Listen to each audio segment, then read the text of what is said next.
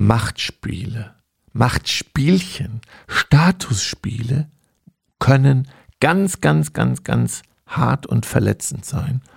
Und darum geht es in meiner Folge. Espresso Solo. Dein Wachmacher der Woche mit Ralf. Vielen Dank an euch immer wieder für die Zuschriften und ein Thema taucht jetzt öfter auf und ganz frisch. Und ich glaube, heute lese ich einen Teil dieser E-Mail eben auch vor, die uns ähm, erreicht hat. Ich bin bereits seit einigen Jahren Führungskraft. Auf den höheren Ebenen begegnen mir immer mal wieder politische Machtspielchen, welche den Arbeitsalltag definieren und manchmal gar belasten. So versuchen zum Beispiel andere Führungskräfte Einfluss auf meine Mitarbeitenden zu nehmen oder geben mir Feedback zu vermeintlichem Fehlverhalten meiner Mitarbeitenden. Ich bedanke mich dann höflich und sage, ich nehme mich der Sache an. Natürlich schaue ich dann mit dem Hintergedanken der anderen auf meine Mitarbeiter. Manchmal gibt es berechtigte Kritik, aber oft ist es eben nicht so. Da geht es nur ums Machtausüben. Und zeigen, dass andere ja viel mehr sehen würden als man selbst. Da würde ich gerne Strategien an die Hand bekommen, wie ich damit besser umgehen kann. Einfach ignorieren, kontern und sagen, sie sollen sich um ihre Mitarbeitenden kümmern, weil es da genügend Potenzial gibt All das scheint mir nicht der ideale Weg. Vielleicht habt ihr noch gute Ideen. Ja, vielen Dank für, für diese E-Mail, die ich jetzt auszugsweise vorgelesen habe. Und dazu haben wir schon ganz oft Fragen bekommen. Und weil ich denke, dass das einfach zum Leben dazugehört. Es gehört dazu. Es begegnet uns immer mal wieder. Auch in Hobbys, in Vereinen, immer da, wo Menschen sind, auch in der Familie, kann es solche Situationen geben. Es gibt eben diese armen Seelen von Charakteren auch. Ja, manchmal sind es nur dominante Menschen, die, die einfach unsensibel sind, Dinge raushauen, die mich verletzen. Manchmal sind es Choleriker, einfach frech. Oder die härteste Form, die uns in Beziehungen begegnen kann, beruflich wie privat, sind natürlich Narzissten. Und jetzt muss ich, und das ist mir eben in jeder meiner Kurse so wichtig, dass eine Führungskraft, die nur sich selbst führen kann, andere führen kann, ganz viel mit Selbstreflexion. Das ist der höchste Skill, den du als Führungskraft sowieso für dein Leben erreichen kannst. Selbstreflexion, zu gucken, dich selbst zu kennen. Was hat das mit mir zu tun? Wenn ich vom Charakter hochsensibel bin, überhaupt sensibel bin, ähm, wenn ich eine hohe soziale Kompetenz habe, was ja heute Führungskräfte unbedingt brauchen, dann trifft mich sowas natürlich viel, viel, viel härter, als wenn ich selbst ein dominanter Mensch bin oder vielleicht unsensibel. Da macht mir das gar nichts aus. So, und heute in meiner Folge möchte ich mich allerdings eher auf diese E-Mail konzentrieren, weil das Thema, das ist so, so mächtig. Und nochmal danke, Julia, für diese E-Mail. Aber du hast die Antwort schon mitgeliefert und ich finde das super auch reflektiert und ich kann fast gar nichts hinzufügen, weil das ist für mich fast noch eine milde Form. Ja, die reflektierst du und du überlegst. Ich finde, eine der Strategien ist wirklich ignorieren. Warum, warum will man reagieren? Warum? Also einfach nervt es, ja klar. Nur warum nervt es dich? Also den anderen werden wir ja eh nicht ändern können.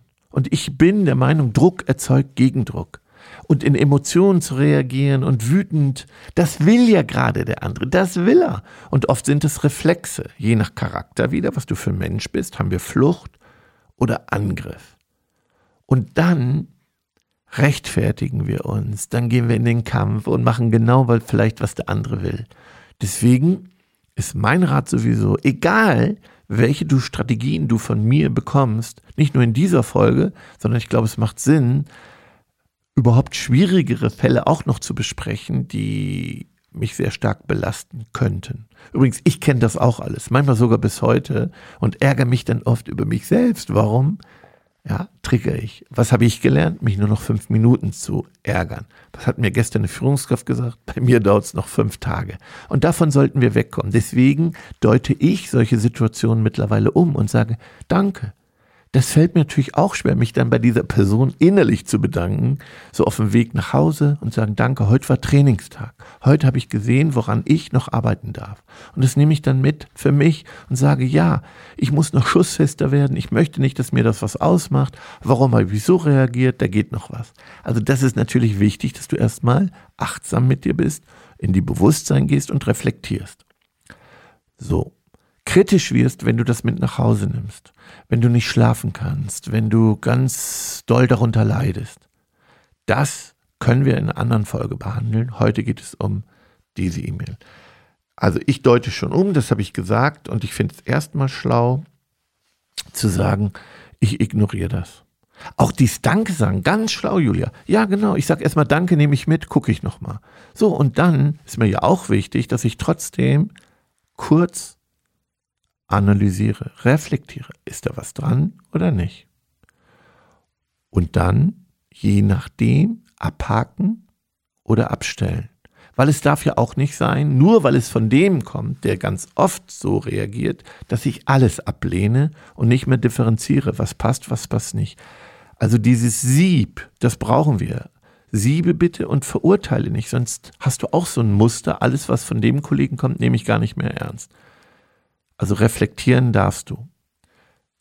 So, und wenn, wenn du möchtest, dass manche Dinge nicht passieren, hast du eine Möglichkeit, vorbereitet zu sein. Zum Beispiel, wenn sowas in einer Gruppe gemacht wird, weil es dich nervt, dass der dann eine Bühne sucht und von einer Gruppe sich immer ganz toll darstellt. Dann gibt es ein Muster, in dem du vorher dich vorbereitest, dir überlegst, wie du reagieren kannst. Und jetzt ein Beispiel. Wenn es öfter passiert, sagst du, ähm, Pascal, ich hätte eine ganz große Bitte. Würdest du mir einen Gefallen tun? Du hast ja öfter mal Ideen, was meine Mitarbeiter betrifft. Jetzt, weiß nicht, hast du ja schon drei, vier Dinge, die dir bei meinen Mitarbeitenden aufgefallen sind. Vielen Dank dafür. Nur ich finde, dass diese Runde nicht der geeignete Ort ist. Also meine Bitte an dich ist, wenn dir was auffällt, dann komm direkt zu mir, klär mir das unter vier Augen und bitte nicht im Meeting. So, Punkt. Und nicht weiterreden. Weil je mehr wir reden, umso mehr rechtfertigen wir uns und dann sind wir in einer schwachen Position. So auf den Punkt. Wenn der andere das jetzt aufgreift und jetzt kommt, wie du reagieren darfst, dann wiederholst du einfach, danke Pascal, verstehe ich, nochmal meine Bitte, ich glaube, es gehört hier nicht hin. Tu mir einfach den Gefallen. Vielen Dank. Ja, das ist wichtig, dass du sagst, vielen Dank. Ja, und wenn er noch weitermacht, sagt Pascal, ich glaube, es ist alles gesagt. Bitte, lass uns das so machen, sonst sprechen wir hinterher drüber. Vielen Dank. Dann wirkst du souverän. Dann wirkst du überlegen. Und geh nicht auf weitere Vorwürfe ein. Geh nicht auf das, was der dir dann zuwirft ein. Wirklich, bleib bei diesem einen Punkt und sag, das besprechen wir ein andermal. Ich habe es mir notiert. Du, vielen Dank. Danke. Und das möglichst laut mit dem Lächeln. Und das kannst du auch trainieren. Ja, kannst du ja zu Hause mal trainieren. Werf mir mal was zu. Ich möchte bei diesem einen Punkt bleiben. So. Oder du triffst jemanden auf dem Flur und sagst, Mensch, ich habe eine Bitte, du hast ja öfter Ideen, was meine Mitarbeitenden betrifft. Lass uns das mal so machen. Wir machen alle 14 Tage einen Termin, dann können wir drüber sprechen. Dann haben wir das nicht immer nur auf dem Flur und so nebenbei, dann verpufft das auch. Und nicht Gegenangriff guck mal, was da bei deinen Mitarbeitern, guck mal selber hin. Meist will ja dein Gegenüber irgendwas bezwecken. Also er will einfach entweder die Bühne, will sich vor anderen darstellen, will dich klein machen. Ähm, ja, zum Beispiel finde ich auch wichtig, wenn du einen Chef hast, der so ist, dass du dann zum Beispiel, wenn er immer wieder, das sind ja oft Muster, und du kennst doch deine Pappenheimer, immer so Muster sind, dass du zum Beispiel, wenn jemand steht und du sitzt, dass du einfach aufstehst und sagst, Mensch, nehme ich so mit, vielen Dank. Und dann gehst du raus aus der Situation. Lass den dann auch stehen. Ein Fehler ist zum Beispiel, sich alles anzuhören, wenn das öfter passiert.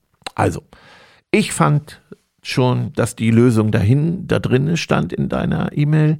Ich fand allerdings jetzt die Beispiele ja, da gibt es noch viel, viel, viel, viel dramatischere und belastende, die wir in anderen Folgen besprechen können. So, abschalten ist wichtig. Das heißt, nimm die Dinge nicht mit nach Hause. Das ist ein ganz eigenes Kapitel, wenn du solche Menschen hast. Sie gehören dazu, sie gehören zum Leben dazu. Und das ist ein anderes Training, dass du sagst, warum trifft mich das? Warum belastet mich das? Warum grübel ich? So, und dann, da möchte ich schussfest werden. Das, das möchte ich aushalten können. Und das kann man eben auch trainieren. Aber dann differenzieren. Projizier das nicht auf eine Person, weil der so ist, weil dann bist du wieder Opfer. So, ich glaube, genug erstmal gesagt für eine Solo-Folge. Nochmal vielen, vielen Dank für die E-Mail. Und wenn es weitere Fragen gibt, freue ich mich natürlich auf weitere E-Mails. Macht's gut, bleibt gesund, bleibt begeisternd. Bis dann. Tschüss.